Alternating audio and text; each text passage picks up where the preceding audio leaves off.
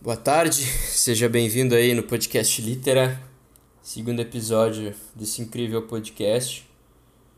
É, queria agradecer a todos que ouviram ele no primeiro episódio. E então foi um prazer ter gravado com meu amigo Vitor, que é uma pessoa muito inteligente. E eu queria, na verdade, não queria gravar essa semana, porque eu. Ah, sei lá, pensei que ia ser melhor gravar semana que vem, mas. Mas. Eu não vou fazer nada hoje de tarde porque está muito calor e sem chances. Então, bora. É, hoje eu vou falar sobre Graciliano Ramos e sobre a obra São Bernardo. Na verdade, vou lá falar principalmente sobre a obra São Bernardo. É um grande livro, um livro muito interessante. Uh, e o Graciliano Ramos também é um autor mais familiar assim para nós, mesmo porque antes na, na, na escola a gente já entra em contato com ele.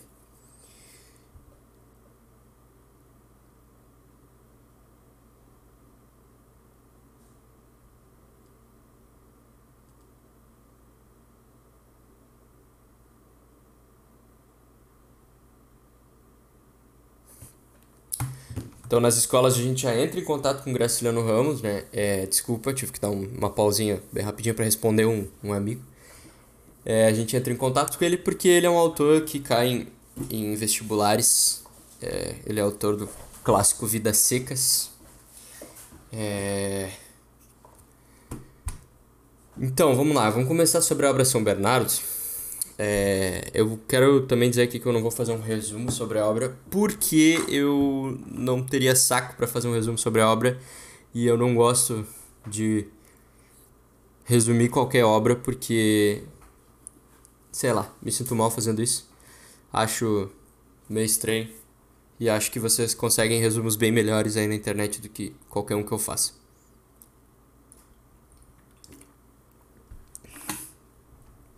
Bom, em primeiro lugar, é... a obra a obra São Bernardo, assim fazendo só um, uma introduçãozinha, é sobre um homem, né, Paulo Honório, e eu vou até pegar a obra aqui, peraí.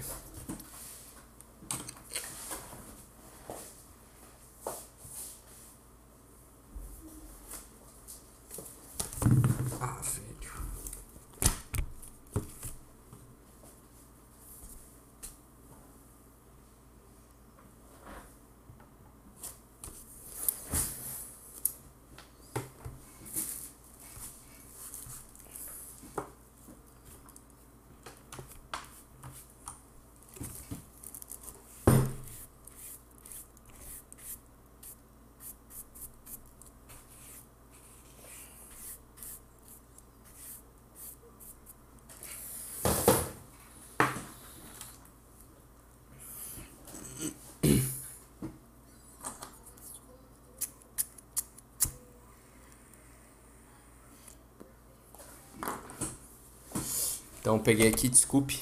É...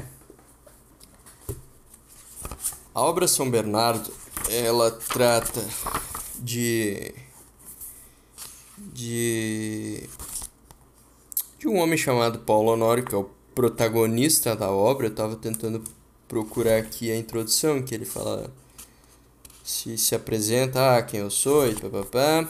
Só que eu não estou achando. Uh...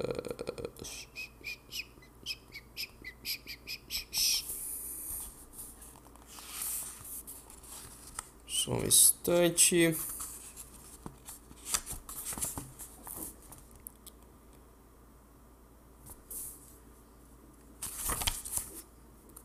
Aqui, ó. Começo declarando que me chamo Paulo Honório. Peso 89 quilos e completei 50 anos pelo São Pedro. A idade, o peso, as sobrancelhas cerradas e grisalhas, este rosto vermelho e cabeludo tem me rendido muita consideração. Quando me faltavam estas qualidades, a consideração era menor. Então, é, já dá pra ver que é uma obra como se o protagonista também estivesse escrevendo, mas vocês vão entender mais pro fim que não é só ele que escreve. Mas, de qualquer forma, é, é basicamente a vida do Paulo Honório e principalmente a partir do momento em que ele adquire uma fazenda chamada São Bernardo, que é uma propriedade mais pro interior, assim, que ninguém dá muita bola. Mas por algum motivo ele gostou. Uma propriedade a qual ele adquiriu depois de é, um sujeito ter contraído dívidas com ele. É um rapaz. E ele conseguiu por um preço muito baixo essa fazenda.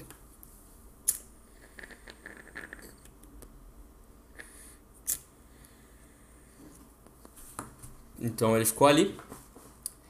É, em termos de ambientação, achei muito legal, né? Eu, eu gosto muito, assim, de autores que são bons em, em falar bem do ambiente. E eu acho até que é, um, é uma boa...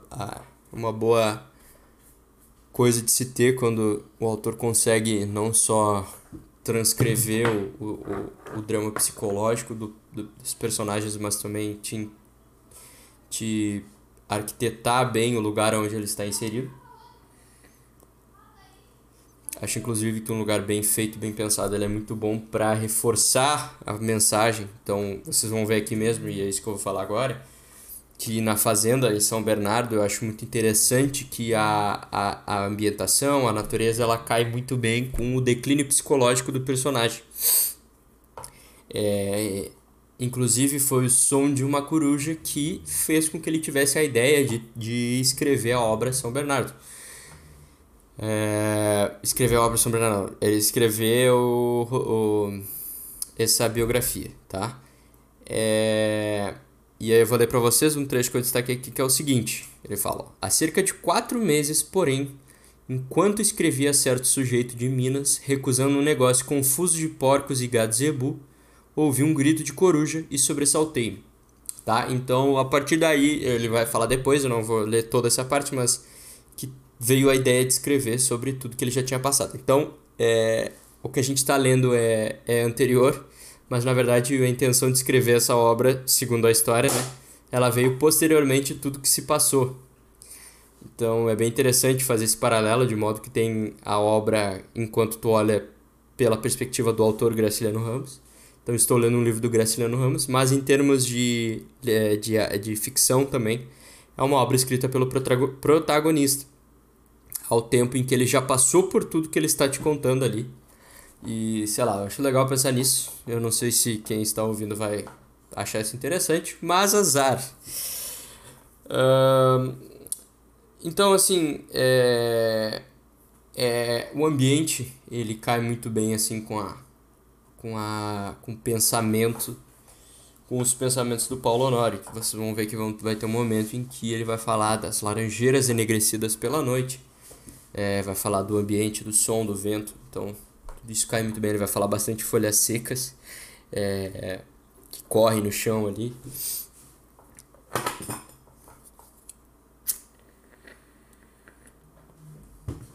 Tá? E aí a história vai evoluindo, né? O início da história fala da vida dele, do início da vida dele, que ele é, vivia com uma mulher é, que cuidava dele.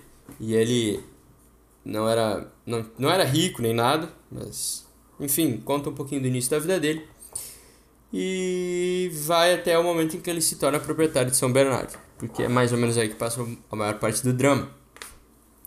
E como vocês viram ali que eu li bem no início, é, ele é um homem fisicamente ativo, é um homem que se vê bem, é, tanto que ele fala essas características me renderam um apreço, essas qualidades até ele fala.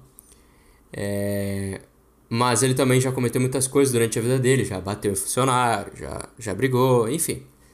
Uh, mas é importante que fique bem claro, isso que eu acho interessante, é que no início a vida, é, ele olha para ele mesmo como um homem saudável, um homem de qualidades. É, e isso que eu acho muito interessante.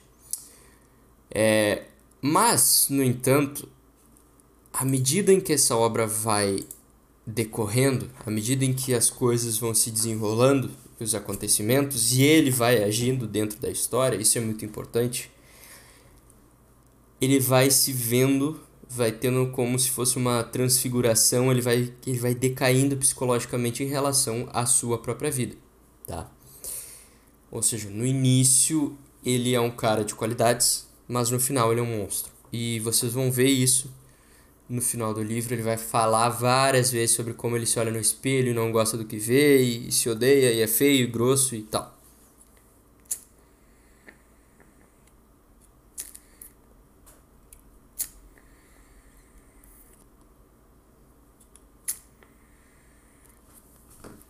Tá? Uh, e tudo isso, é, toda essa, essa interpretação que ele faz de si mesmo, essa interpretação psicológica, ela vai à medida em também que ele vai, por exemplo, tendo crise de ciúme em relação à esposa Madalena, uh, que ele vai tendo problemas com os funcionários da sua fazenda, problemas com a tia da Madalena que veio junto. Uh, então, assim, é,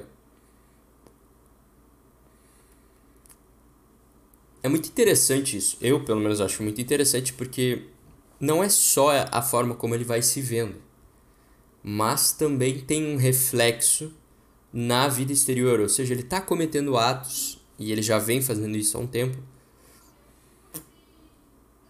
que nos considerariam, que nos, nos passariam a sensação de, nossa, que cara imoral, eu não, eu não gosto dele. E ele também não vai gostando dele. E essa é a parte interessante. É, ele, ele causa muito dano às pessoas à sua volta. Uh, e à medida que ele vai causando dano às pessoas à sua volta, ele vai se vendo como um monstro. E eu acho que isso é muito real, assim. Eu acho que isso traz muito das espécies de seres humanos que a gente encontra aí na vida real, de pessoas que não só é, são um problema para todos à sua volta, como também ao final da sua vida se, se caem num arrependimento, se olham e pensam: olha o que, que eu fiz com a minha vida. Então, esse elemento eu acho muito interessante, que é essa questão do arrependimento da vida mal vivida, né? E, bom, a gente poderia ficar horas e horas falando sobre isso, mas eu acho muito interessante essa questão do, do personagem e, e trazer essa conversa sobre, bom, o que, que a gente pode ter para não viver uma vida em que ao final dela a gente é, fique com remorso, né? Eu acho que uma das principais coisas que passou aí na obra, acho que a principal coisa que tu pode seres é justo. E dá pra ver que isso é uma coisa que o Paulo Leonardo não foi, então ele realmente passa por uma questão de se sentir amargo justamente por não ter sido justo com as pessoas. Tanto que ele fala que agrediu um homem, que brigou, que magoou. Uh, e, e talvez ser humilde e ele fala isso também. Ele vai ter um momento livre em que ele vai falar que eu, que eu me coloquei acima da minha classe, né? Então acho que essas coisas assim relacionadas e, e veja bem como é, todas essas mudanças são interessantes porque essas mudanças que ele poderia ter colocado são todas relativas a um plano interior do ser humano. Então não quer dizer que eles precisem ser, ele não precisa ser um ser humano que sai por aí é, arrogando-se virtudes. Ah, sou virtuoso, sou bom, sou justo. Não, é tens que ser isso para dentro e sendo sendo justo consigo, sendo justo interiormente, é natural que sejas justo para fora. É, eu não sei porque que eu falei dessa forma, como se eu fosse um barão do império, é, falando sejas, mas sei lá, veio na hora. E aí, cara, é assim mesmo. Uh, Outra coisa que eu queria é, eu queria é, colocar é o seguinte: em termos também de inversão de polos de perspectiva, ou seja, a coisa começa de um jeito e termina do outro totalmente oposto, vem a interpretação do próprio Paulo Honório sobre a vida e sobre São Bernardo. Ele começou e passou a maior parte da vida, e vocês também vão perceber isso no livro. Eu sei que todo mundo vai perceber isso no livro, não sei porque que eu falo isso, mas enfim é, vai ser possível de perceber isso, que é o seguinte, é, ele sempre achou que a vida, a prática, era o que valia. É, bom, o que vale é tu botar a mão na massa, é ter um emprego, é trabalhar, ter uma terra, sabe? Eu acho que é mais ou menos, é, a gente está acostumado com isso também, porque a gente conhece muitas pessoas à nossa, à, nossa volta que são assim. É, às vezes um tio, às vezes um próprios pais, uma, um amigo, é, pessoas que que ao invés de te encorajarem a seguir um caminho talvez um pouco mais intelectual, é, mais teórico, é, ao invés disso elas te dizem não, é, tu deve seguir tu deve trabalhar, tu deve ter uma. Tu, não, todo mundo tem que ter uma família, seria o ideal, mas. Uh, tu deve trabalhar e o teu trabalho tem que ser algo prático, vai para um escritório, vai fazer medicina, vai fazer tal coisa, tal coisa. Então. Uh, bem, sei lá, é isso. Aí, depois de um tempo, ele vai. À, medida em que ele vai começando a maturar essa ideia de escrever essa autobiografia, entre aspas, é, ele vai começando a perceber que ele gostaria de ser um homem mais letrado, um homem mais intelectual. Não tanto, mas um homem mais intelectual porque ele tem muita dificuldade de expressar é, essas coisas pelas quais ele passou e justamente o âmago da vida dele. Tanto que ele contrata outras pessoas é, para fazer isso para ele. E o livro começa assim, inclusive, é bem legal. E a gente não percebe isso, mas o livro já começa mais ou menos pelo fim. E. Uh, ó, ele fala assim, ó. Padre Silveira ficaria com a parte moral e as citações latinas. João Nogueira acentuou a pontuação. Uh, João Nogueira aceitou a pontuação, a ortografia e a sintaxe. Prometeu ao Arquimedes a composição tipográfica. Para a composição literária convidei Lúcio Gomes de Azevedo Gondim, redator e diretor do Cruzeiro. Então, ele já começa bem no início do livro dizendo como é que ele vai escrever o livro e só depois a gente percebe, né, que bem, a gente é, parece que a coisa fecha, né, a coisa se amarra.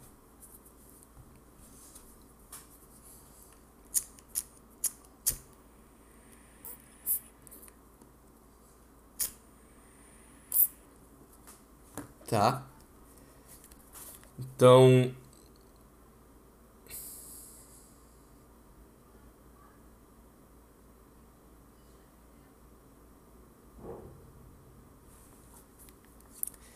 Então vejam como é, mais uma vez há essa mudança de, de interpretação de mundo. Eu acho que isso é muito interessante assim. Outra pensar isso de uma forma mais expansiva, mais ampla, porque é normal que a gente durante toda a nossa vida mude bastante de ideia, né? Mas uma coisa que eu ouço muitas pessoas falarem é: "Ah, eu não quero morrer e me arrepender do que eu vivi". Apesar de que na maioria das vezes as pessoas não fazem nada para não se arrepender do que elas viveram. Elas cometem um erro, mais erros e mais erros, erros, erros, vão errando. Claro, o ser humano é pecador e a gente tem que saber dessa nossa natureza falha. No entanto, a gente também tem que reconhecer o fato de que não dá pra ficar insistindo na mesma merda, sempre. Então, enfim, voltando, é, eu vejo muitas pessoas falarem sobre isso ah, eu não quero me arrepender quando eu morrer, eu não quero é, viver um final da vida em que eu não senti que vale a pena. Eu só quero viver uma vida que valeu a pena ser vivida. Esse é o clássico. E aqui é exatamente o contrário, né? É um sujeito que vive a vida inteira achando que vivia bem. E aí no final ele percebe, bom, minha vida foi uma bosta, eu sou um bosta. Não que ele morre, ele não morre na história, mas dá meio a entender que ele já tá mais pro fim do que pro meio. E ele começa a pensar, cara, minha vida é uma merda. Uh, e realmente, cara, eu também, olhando olhando de fora assim, eu penso, puta que, que, que cretino, né, cara? Mas, é, ao mesmo tempo também é muito ruim, eu acho, é muito cruel viveres uma vida inteira e ao final pensar, bah, minha vida não valeu a pena, eu fui muito errado. Eu... Porque essas coisas que, que estão sujeitas ao tempo e portanto a gente não tem como mudar são talvez os arrependimentos mais. Aliás, acho que todo arrependimento está sujeito ao tempo, mas esses especificamente são os mais difíceis, porque são coisas que talvez a gente poderia ter mudado. Uh, e aí, cara, sobre essa questão do arrependimento dele, eu queria citar essa, esse trechinho que eu destaquei, que é muito legal. Uh, e é o seguinte. Ele cara, cadê?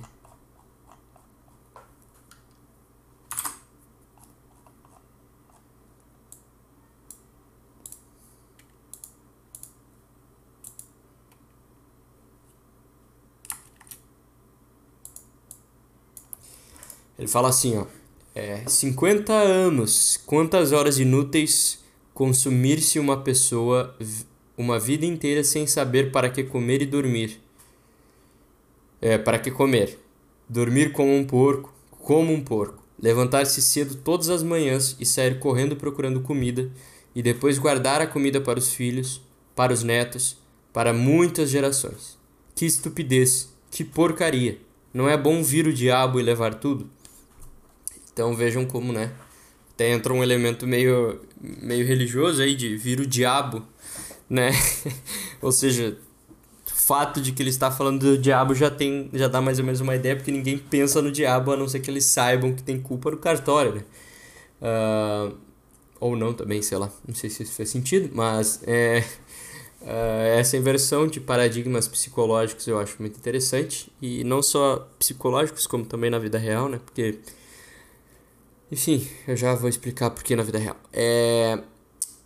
E aí, pessoal, eu gostaria de também trazer essa reflexão pelo seguinte: quantas pessoas a gente não conhece que vivem né, é, bem, tem tudo, tem tudo de bom, uma vida invejável e jogam tudo aos ares? Eu não digo aqui só pessoas próximas e anônimas, mas pessoas famosas. Eu acho que é muito comum, por exemplo, jogadores de futebol é, é quase que um, um, uma tradição cara ser um jogador e se perder em festa e jogar toda, toda é, a habilidade, a capacidade que ele tem para os altos, né?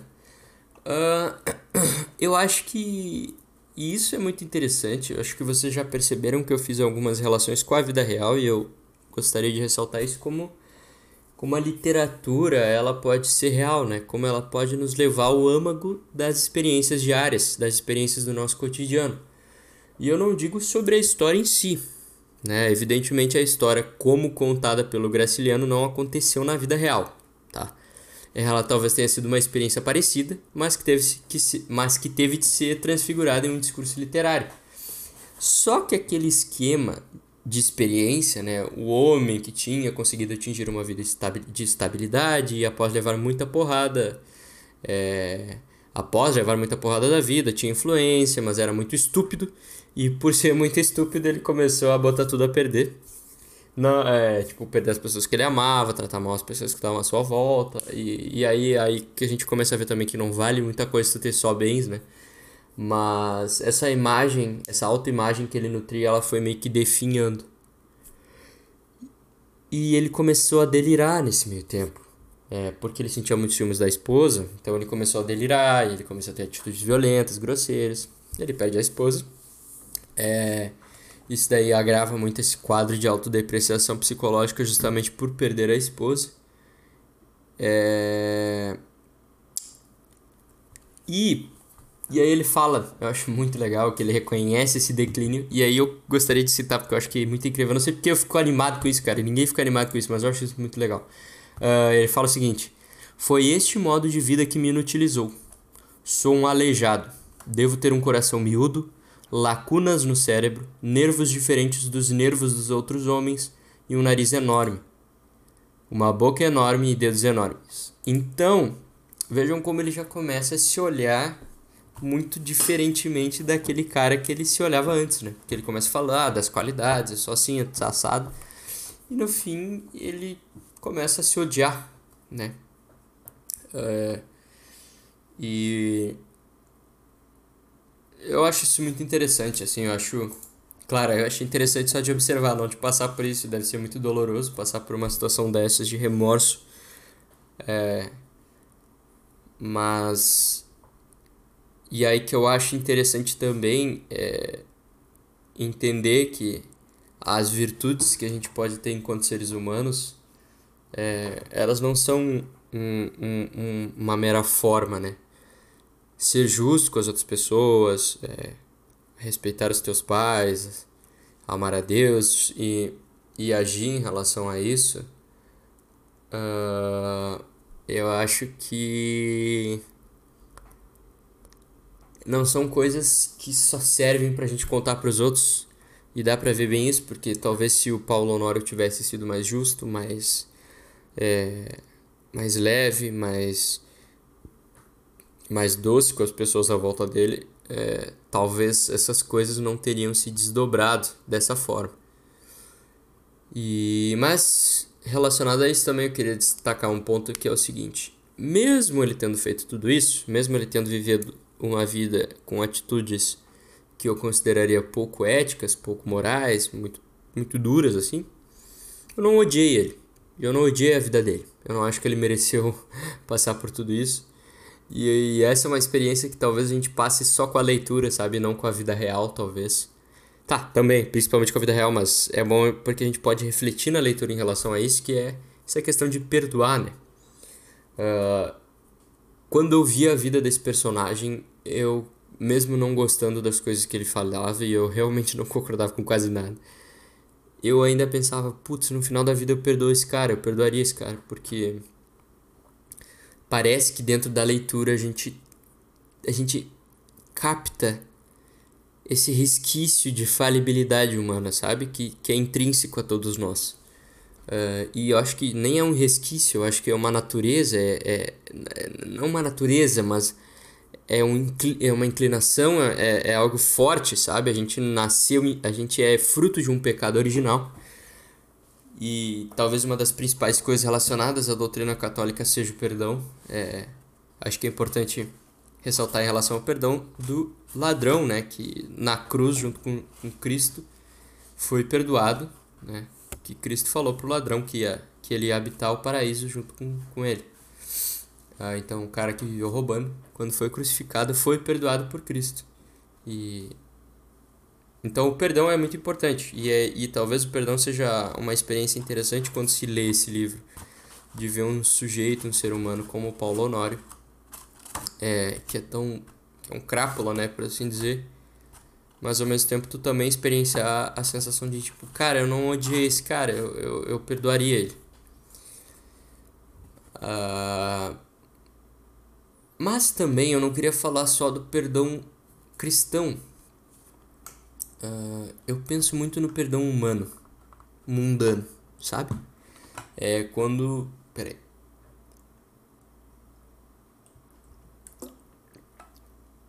Eu diria um perdão mundano e humano, mais no sentido assim, quando tu reconhece em uma outra pessoa um ser humano, né? E em vez de odiar esse outro ser humano, tu sente uma espécie de compaixão pelos defeitos dele. Né? Eu acho que isso acontece e isso também varia muito, né? Conforme o crime, tanto maior será a nossa incapacidade de sentir compaixão quanto for a gravidade ou crueldade do crime. Ninguém sente compaixão apenas de um pedófilo. É, mas também isso é algo sobre o qual a gente talvez tenha que meditar sempre, né? É, não que a gente deva perdoar pedófilos e achar eles bons e bandidos, mas eu digo Uh, mesmo quando as pessoas cometem grandes crimes, assim, é, quando elas cometem erros, eu acho que erros todo mundo comete, mas a gente, dentro do nosso coração, a gente não, não, não, não, não evitar, é, não, não, não desconsiderar o, o perdão, né?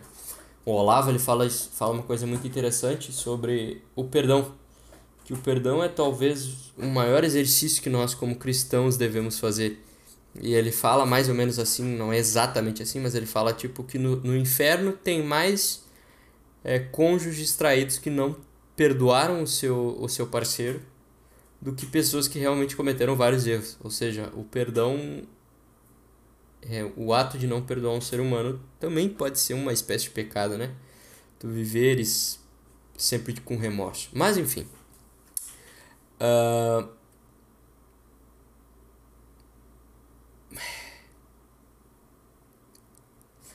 Eu gosto, eu gostei muito dessa obra porque quando tu reflete sobre tudo que lhe foi apresentado, é, a coisa fica muito legal, a, a imagem, a pintura total né, fica muito interessante. É, é uma obra bem profunda, é uma obra ao mesmo tempo boa de se ler, é uma obra fácil para quem já está um pouquinho habituado com leitura.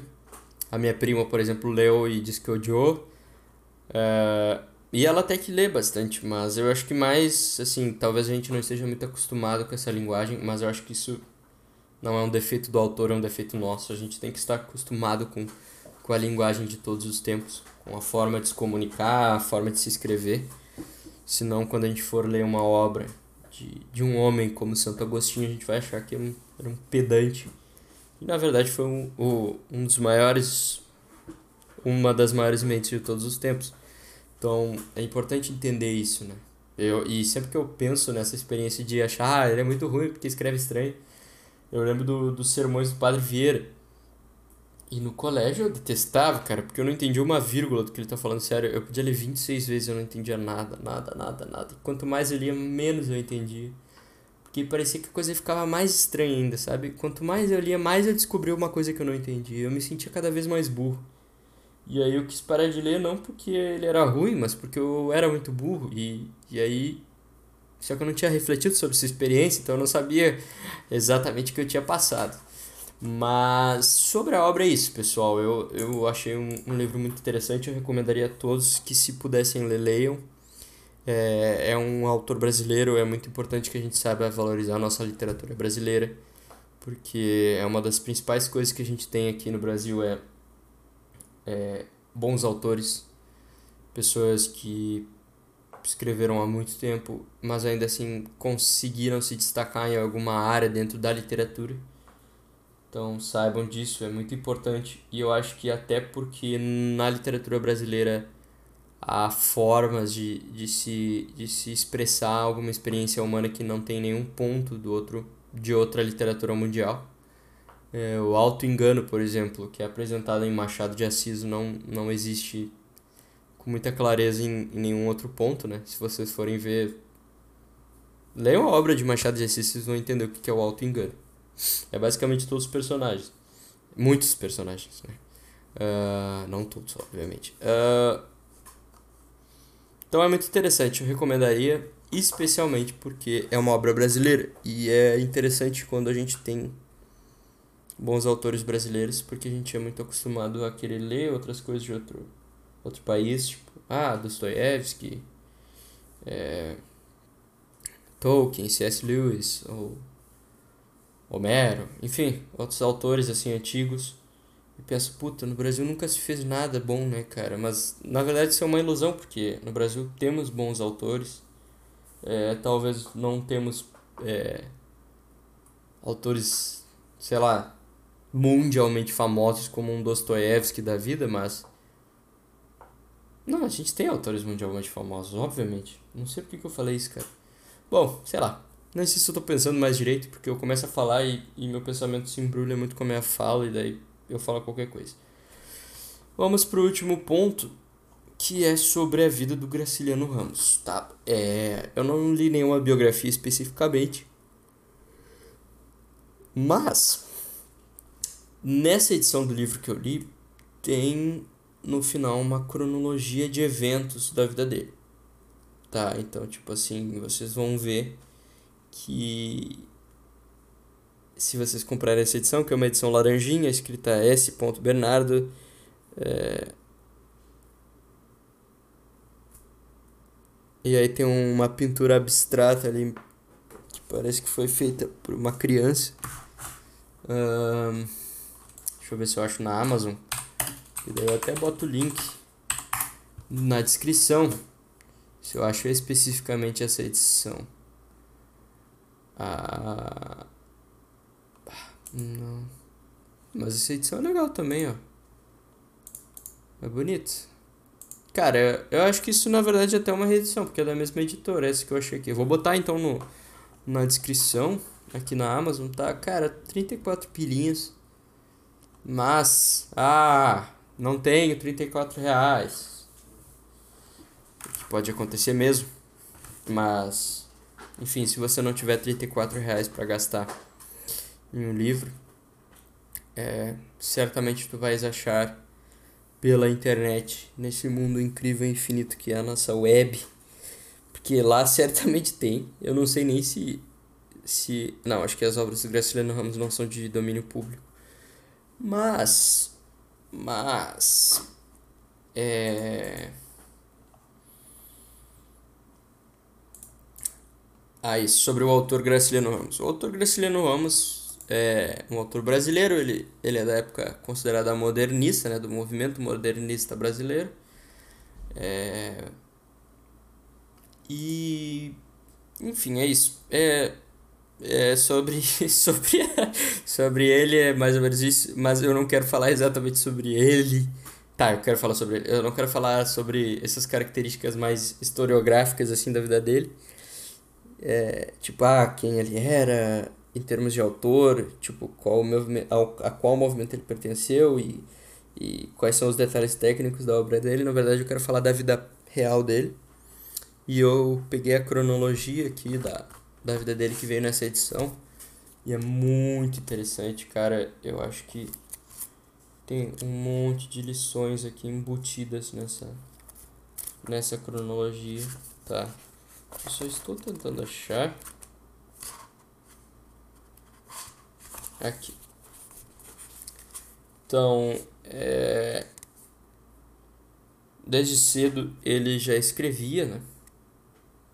Uh, mas, se vocês forem percebendo ao longo dos tempos, ele foi meio que se afastando um pouco do ofício e aqui mostra, por exemplo, em 1914, 10, 1910 até 1914, ele cuida da casa comercial do pai dele em Palmeira dos Índios, que não tem nada a ver. Aí depois ele vai para o Rio de Janeiro uh, e entra em alguns jornais. Uh, mas ele tem que, nesse meio tempo, que é em 1915 especificamente, retornar para casa. Porque ele perdeu três irmãos e um sobrinho vítimas da epidemia de peste bubônica. Então aí você já começa a ver que puta que pariu, né? Uh, é isso que eu tenho a dizer, puta que pariu. Uh,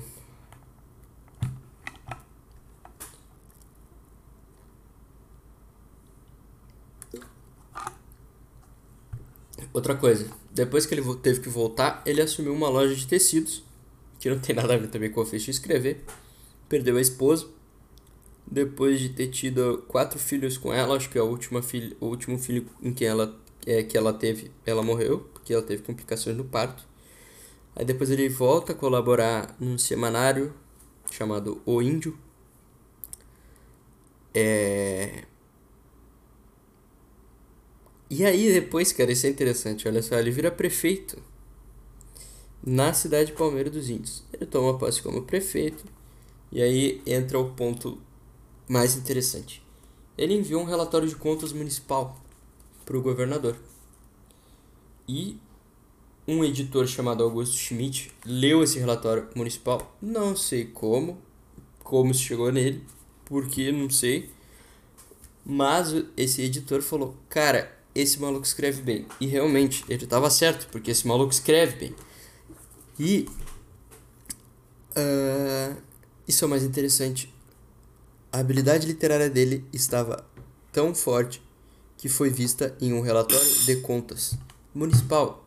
E eu não faço a mínima ideia como que isso pode ser minimamente literário, porque é um relatório de contas. Não sei o que, teria de literário aí. Mas vejam, né? É... Olha como a coisa vai para um lado e volta para o outro lado e a vida é muito imprevisível nesse sentido, porque Poxa, o cara nunca imaginaria, ah, você é um grande escritor, um grande autor e tal.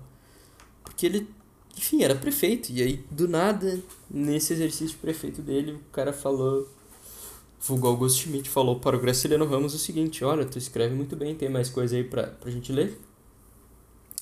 Aí ele abdica do cargo de prefeito e se dedica à atividade de escritor. Né? Uh, muito legal isso. Isso eu acho muito interessante. Eu acho muito interessante como é, não dá pra gente ficar muito. Ah. Opa, virei minha água. É, não dá pra gente ficar pensando muito assim, nossa, ah, minha vida tá indo pra um lado, essa não é minha vocação. Cara, faz o que tu tem que fazer. É, não enche saco. Mas não tira o sonho da tua cabeça. É, muitos caras, muitos caras mesmo, muitas pessoas que eu conheço que hoje eu diria, bah, essa pessoa chegou num ponto legal da vida, é, não tantas pessoalmente, mas no, no geral, assim, viveram fazendo uma boa parte da sua vida algo que não tinha nada a ver com o que fez elas se tornarem famosas. É. Sei lá. Isso é muito comum, sabe? Tipo, o cantor que ficou um tempão trabalhando numa mecânica e depois ele virou cantor, ou o autor que escrevia dentro de uma cadeia, tá ligado? Então, pessoal, é, acreditem nisso, tá? Eu não sou experiência própria porque eu tenho só 20 anos, então não faço a mínima ideia da vida, mas isso eu posso afirmar para vocês que vocês podem ir por caminhos, vocês podem ir por lugares estranhos, mas é, Deus chama as pessoas para alguma coisa. E mesmo que aquilo não pareça que faça sentido para vocês no momento, sempre faz. Então, se tu quer ser um autor e por algum motivo tu virou enfermeiro, não deixa de escrever. Mas também não ignora totalmente o ofício de ser um enfermeiro. Vamos pegar esse caso, por exemplo. Cara, que pessoa que está mais em contato com o sofrimento humano do que um enfermeiro? O cara tá todo dia vendo alguma pessoa, alguma não, várias pessoas prestes a morrer, sendo operadas, com câncer, tudo. Enfim, cara, vejam, eu peguei um exemplo aleatório, eu pensei nisso agora. E já dá pra ver como tu pode tirar disso algo. Sempre pode. O Olavo fala muito disso que muitas inteligências, muitas das maiores inteligências do mundo vieram de ambientes totalmente hostis. E cara, eu lembrei de uma coisa agora, e isso é sensacional. Vocês não devem conhecer, mas existe um autor é austríaco, eu acho, chamado Viktor Frankl. Ele tem um livro muito famoso chamado Em Busca de Sentido, mas ele tem vários outros. E aí uma historinha muito interessante que o Olavo conta bem no início do Coffee é sobre o Victor Frankl estar em dúvida se ele ia para os Estados Unidos estudar ou se ele ficava com seus pais.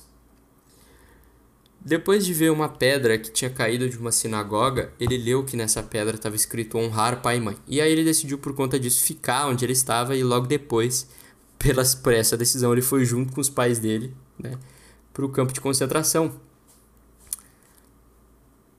Então, porra, qualquer pessoa pensaria, nossa, mas que merda de, de decisão, por que, que eu tô indo. Por que, que eu fiz isso, né? Mas, cara, se ele não tivesse vivido tudo isso, ele não teria feito tudo que ele fez. É, outra coisa que o próprio Olavo fala, e eu acho isso incrível, cara.